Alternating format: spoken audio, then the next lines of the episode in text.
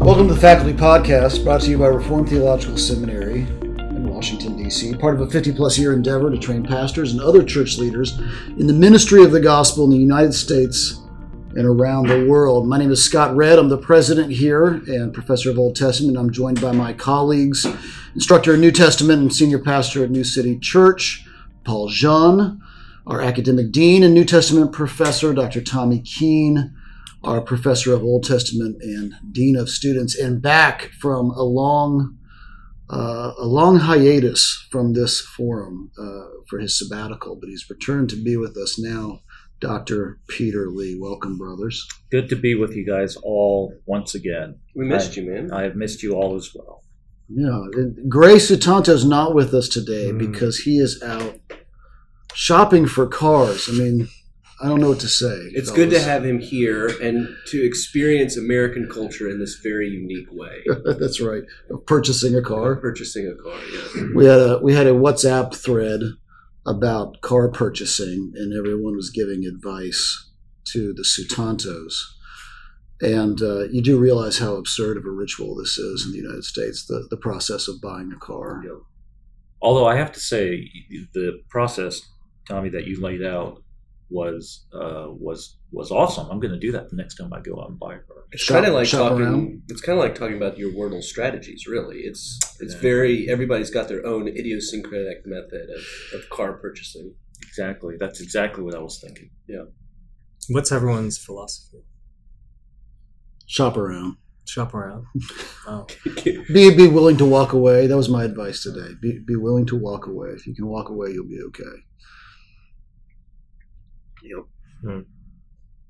Know what you want. Yep. Call 5 dealers. You got to be kind of, you got to be willing to know how to do that and not get pushed around though. Not if you buy a Tesla. That's right. There's no haggling. There you go. As a partner, you hang out with different kinds of people than I do. I don't hang out with. No, contrary to popular opinion. Tesla is not expensive if you compare it to Toyota and Honda. And you save on the gas bill. So Tesla, if you're listening, just know I'm marketing on your behalf. I deserve some sort of discount. Free advertising.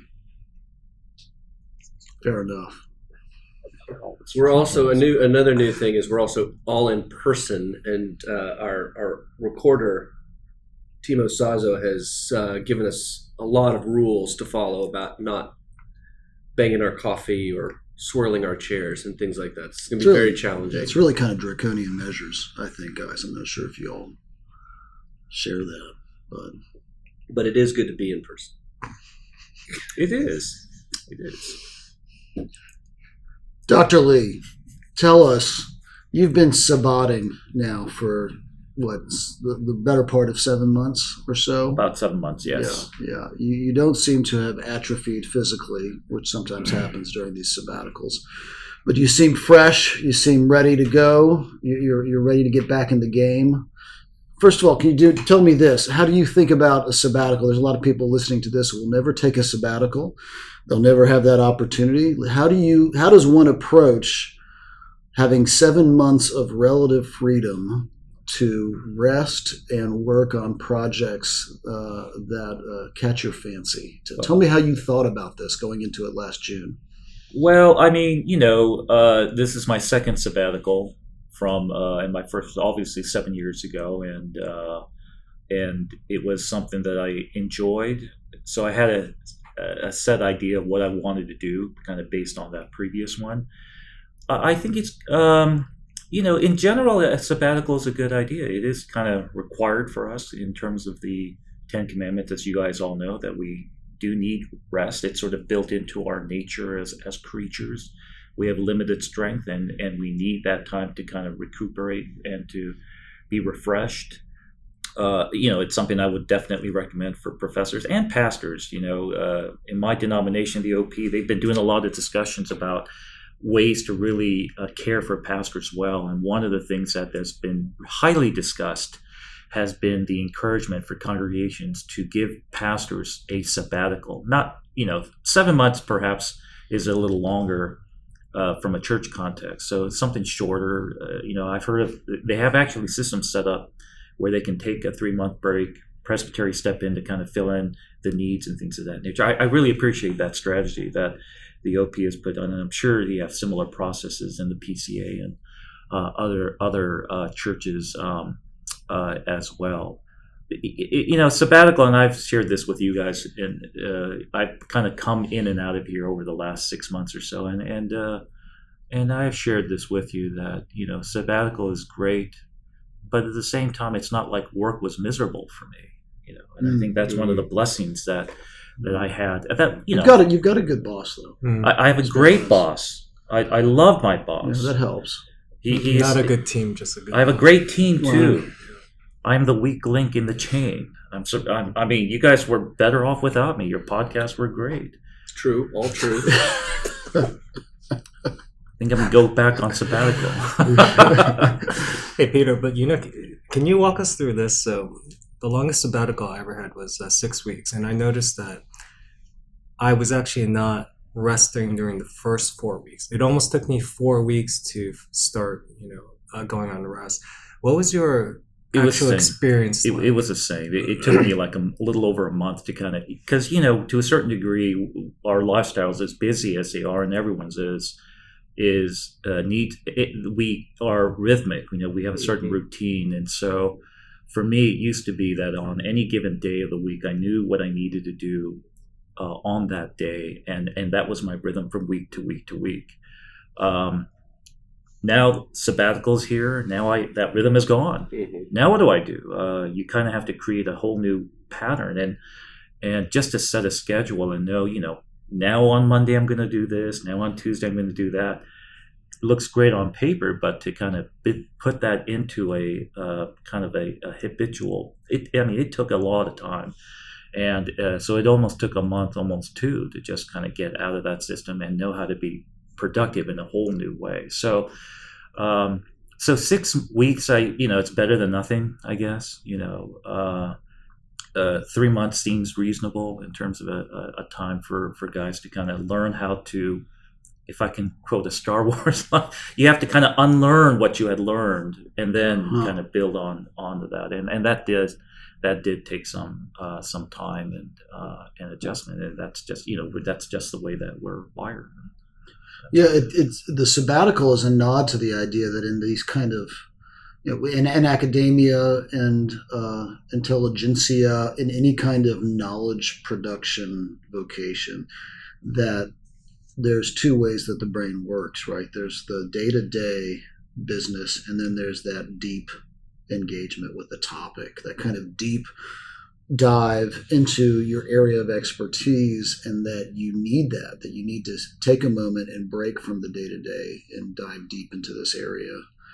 And that's why the sabbatical is it's not a vacation, right? We're very clear, that, and we all know that. We're very clear, it's not a vacation. It's not a 7-month break to go sit on a beach in Fiji or something like that. Unless you have a laptop with you. That's fair enough. But it's you're supposed to be diving into your topic and diving into, moving the field forward.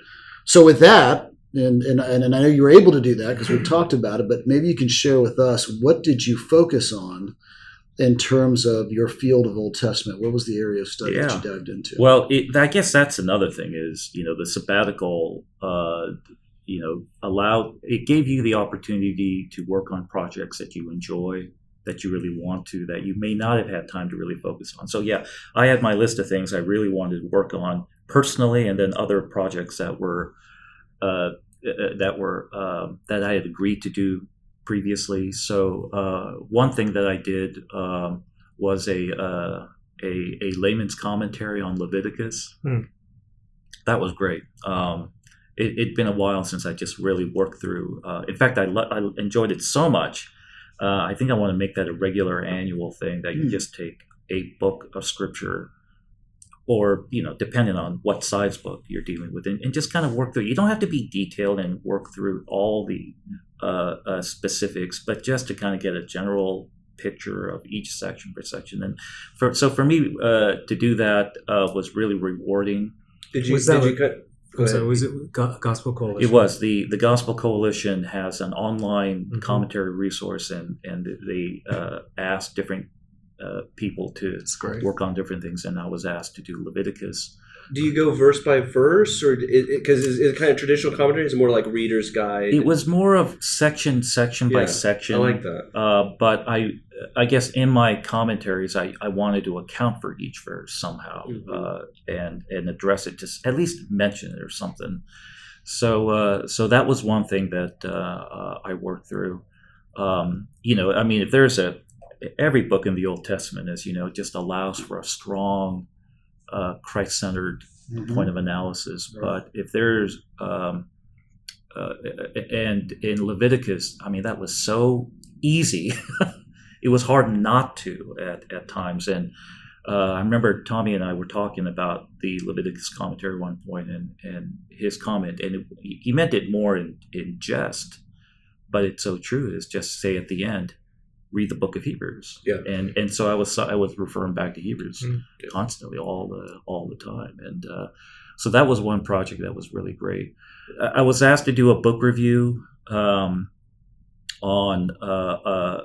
an up and coming book by Brian Estelle on I forget the exact title, but it deals with the theme of the spirituality of the church, where he challenges a lot of the neo-Calvinistic mentality that's going on out there, and I mean, I'll tell you, for an Old Testament guy who is treading outside of his area of particular specific training, he was very thorough. I mean, his researching was significant, and from what I can tell, pretty exhaustive. And I think he definitely has a lot of good things to say historically, as well as scripturally and theologically, and you know, Brian's a close friend, and so I this is a project that we have been talking about personally for like 20 years, so it's nice to see the project finally get done. What was his main angle? Again, what was the name of the book? I can't remember the exact name, but again, it's dealing with the theme of the spirituality of the church. As you know, Brian is. Teaches at Westminster, California, where they are very committed to a two-kingdom theology, very strongly, and so his two-kingdom themes really comes out in the book. And as you all know, I'm not a two-kingdom guy, but I'm a very sympathetic two-kingdom guy. And I think that, and again, as I mentioned, I think a lot of the things he raises in terms of certain historical support in some of the discussions with Charles Hodge and others. He cites all of this and goes into, he actually gets into current dialogue with certain contemporary events and movements that have been going on. That is, again, I think he has good things to say that is going to be very challenging to some people, and definitely I think is worthwhile. So anyhow, I have a book review on that. I wrote an article, and this is sort of an homage, somewhat article to my teacher Meredith Klein, who he was somewhat prolific in his publications, but he was selective. He never actually sat down and wrote an actual biblical theology, which is really unfortunate, because that really would have been a nice way to kind of consolidate his thinking as a whole. So he has a few things here and there. You know, the biggest thing that you can get to is his work on Kingdom Prologue. But I've made no secret of my affections for Dr. Klein and his influences on me, in spite of certain commentary that people raise about his views on certain things. He has a lecture, I recall, on Deuteronomy 30, which is the a passage where the Lord talks about the significance and the importance of the Lord circumcising the hearts of his people. And his lecture on Deuteronomy 30 is unbelievable. It truly is fantastic. In some ways, it's almost Klein at his best. Dealing with the microexegesis of the Hebrew text, seeing the impact of that on the prophets, portraying almost a panorama of the history of salvation. And he does this all the time. Mm. And Deuteronomy 30 was just one of the great passages that he did. That for me as a student studying under Klein, to me, the unfortunate thing, as far as I'm aware, is that he never published on this. Nowhere in his writings does he ever talk about Deuteronomy 30 the way that he did in his lectures. I mean, he cites it and he refers to it here and there, but and he offers a translational challenge of Deuteronomy 30 verses 1-3 or 1-14, and he challenges the what I refer to as the consensus translation of Deuteronomy 30 that you find in pretty much everybody, commentators, English translations, everyone, and he challenges that. He differs from that. Now the difference is slight, but it really makes all the theological difference of the message of the passage. Again, Klein at his best, he does things all the time like that. And, so what's the payoff there? What's what he suggests is in the opening three verses of Deuteronomy 30, he essentially, the consensus translation says basically, when the days come when the blessings and the curses of the book of Deuteronomy have now come to pass. In other words, since this is the Deuteronomy 30. 28 and 29 is basically all exile. So this is the days after the exile, essentially, mm-hmm. post-exilic mm-hmm. setting. So when those days come and you repent and you obey, then the Lord will restore you back to, will reverse your restorations and restore you, essentially, mm-hmm. is what mm-hmm. it says here in short summary. The question that Dr. Klein raised was the location of the grammatical apodosis, so the then part of it. So it's basically a when this happens, then this will happen. And the translations put the then in verse 3. When this happens and you do this, then the Lord will do this. What he says is that that's not right. The apodosis, actually, the then, actually for him says it should be back in verse 1. What that does is it changes the meaning of the passage. It no longer is restoration based and contingent on repentance and obedience. Repentance and obedience is in and of itself a covenant blessing, just like restoration, and which changes now kind of the message of Deuteronomy 30. Yeah, same propositions but different relations. And it his analysis and critique and his exegesis of the passage is really hard to refute.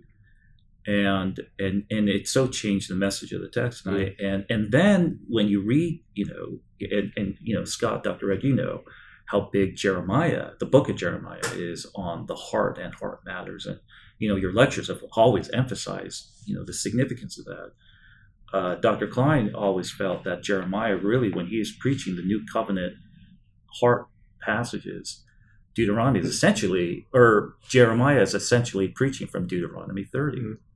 And when Ezekiel talks about the heart of flesh, he's preaching from Deuteronomy 30. When Isaiah is preaching this, it's all these guys, whenever they're preaching the new covenant in the latter prophets, the Isaiah to Malachi stuff, their source text is Deuteronomy 30. That's why it's so important. And when they preach from it, they are all saying the same thing. Repentance, obedience is a blessing the Lord gives to you. It is not contingent, or your restoration is not contingent on you being obedient and repenting. And he shows how they are all saying this. So I always found it was unfortunate that it wasn't available. None of his publications has it. Nowhere does he actually say what he says in Deuteronomy. Even his book, he did extensive work in Deuteronomy, and nowhere does he say that, even in his commentaries on Deuteronomy. So this must have been a late development in mm-hmm. his thinking, this mm-hmm. change. And so I just basically put this down in an article mm-hmm. and said That's this correct. Is what he thinks. And just make it available for the church to benefit and gain from, or disagree from, or at least to have some dialogue. Yeah.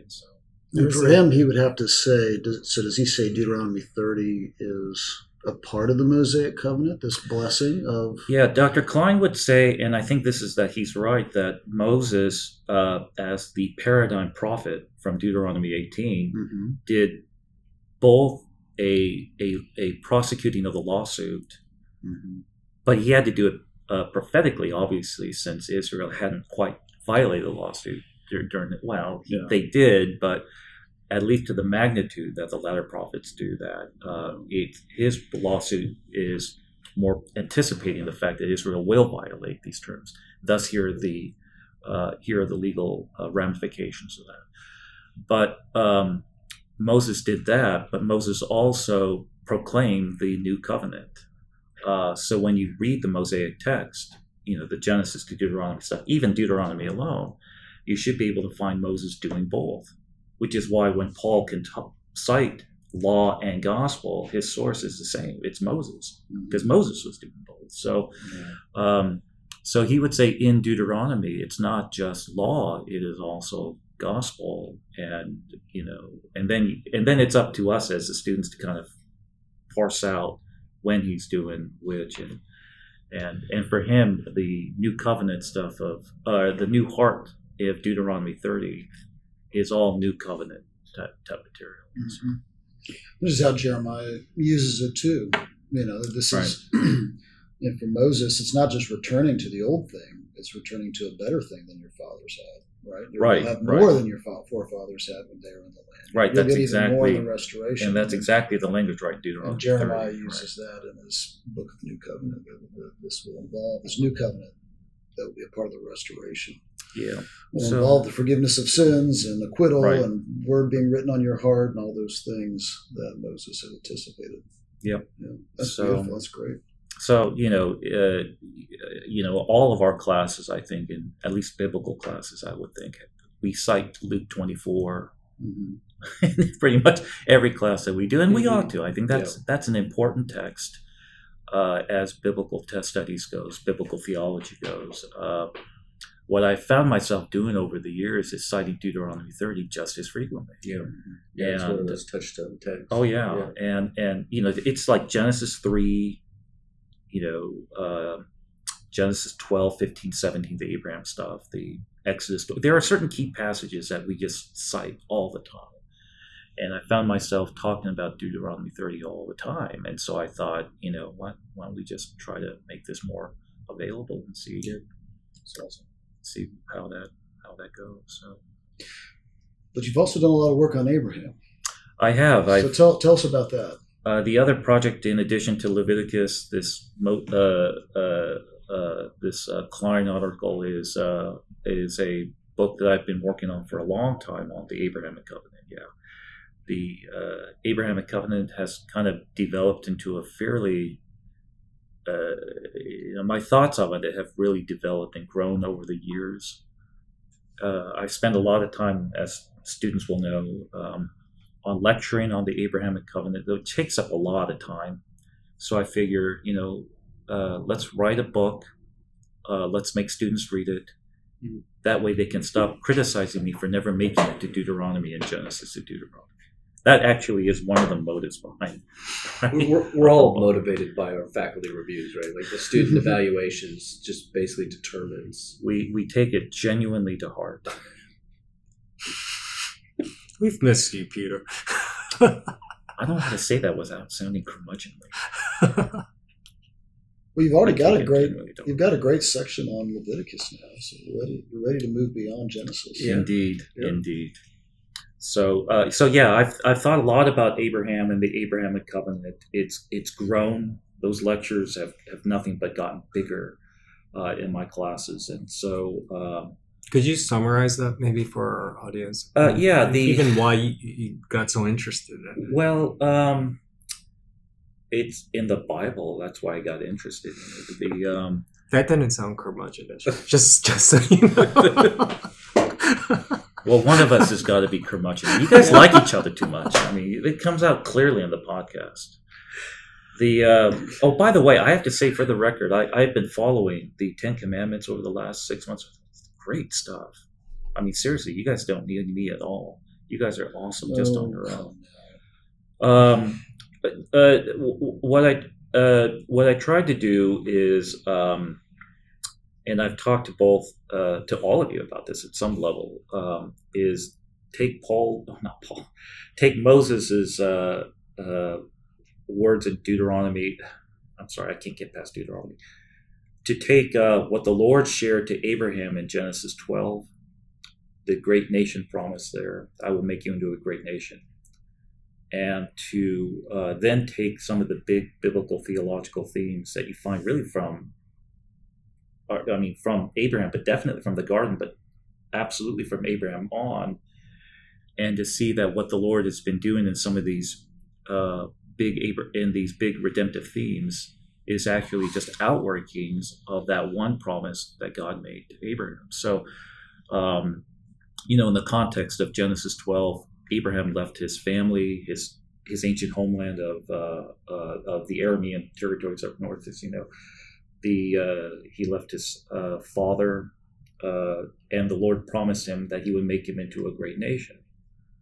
But the implication then is that he's going to give him a new group of people, a new homeland, and a new authority figure.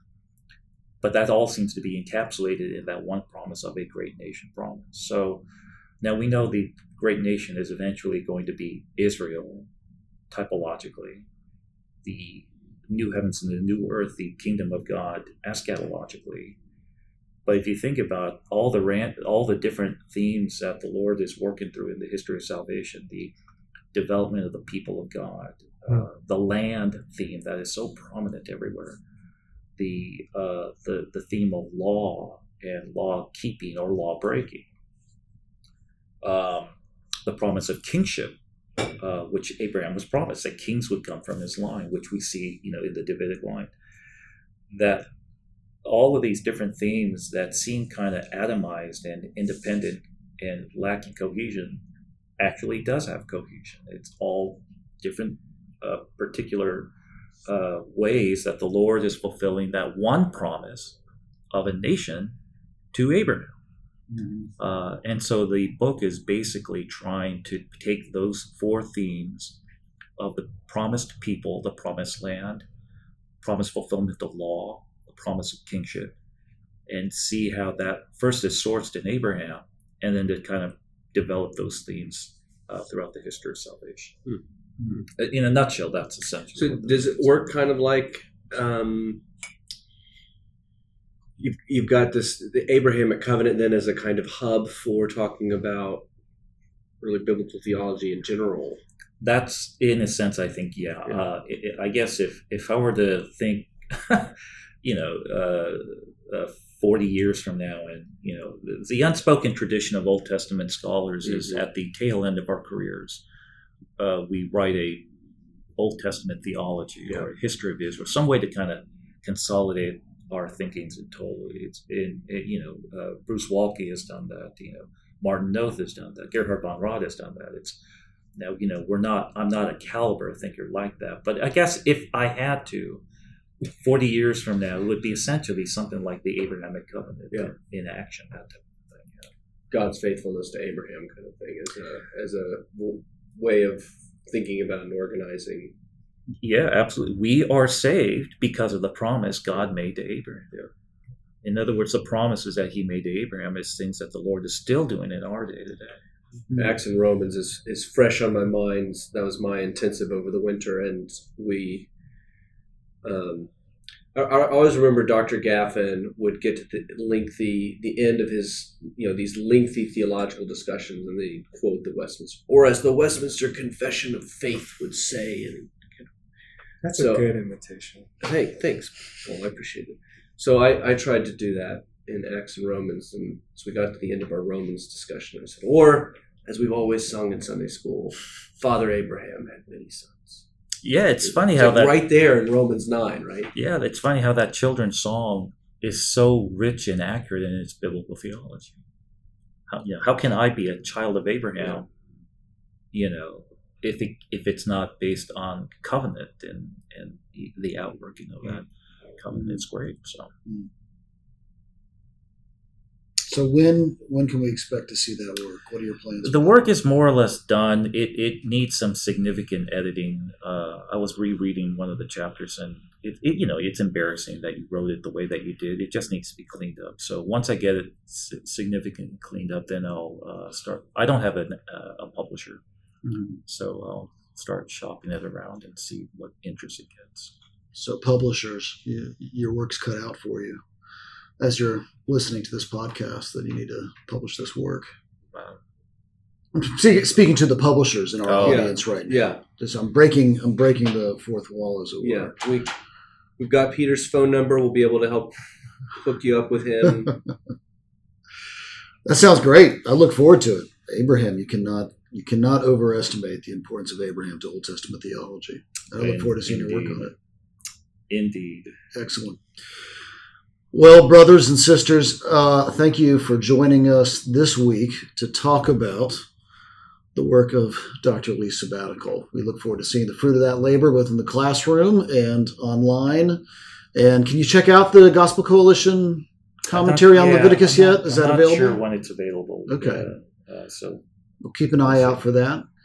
It's been great talking, and it's great. It's just wonderful to have you back in the room with us. It's great actually to be in the room with all of y'all. That we're not doing this looking at screens anymore, but we're actually sitting here with each other. That's fantastic. So thanks everyone for joining us. We look forward to being with you again in the weeks ahead. If you have any questions, please go to the show notes. You can see a link there to where you can post a question for us to answer in the future, in a future episode. If you'd like to learn more about Reformed Theological Seminary in Washington, D.C., where all of these esteemed scholars to whom you've been listening or teaching, please come online to rts.edu/Washington. We'd love to start that conversation with you. It's been great talking and being with you today. We look forward to next time. Until then, take care.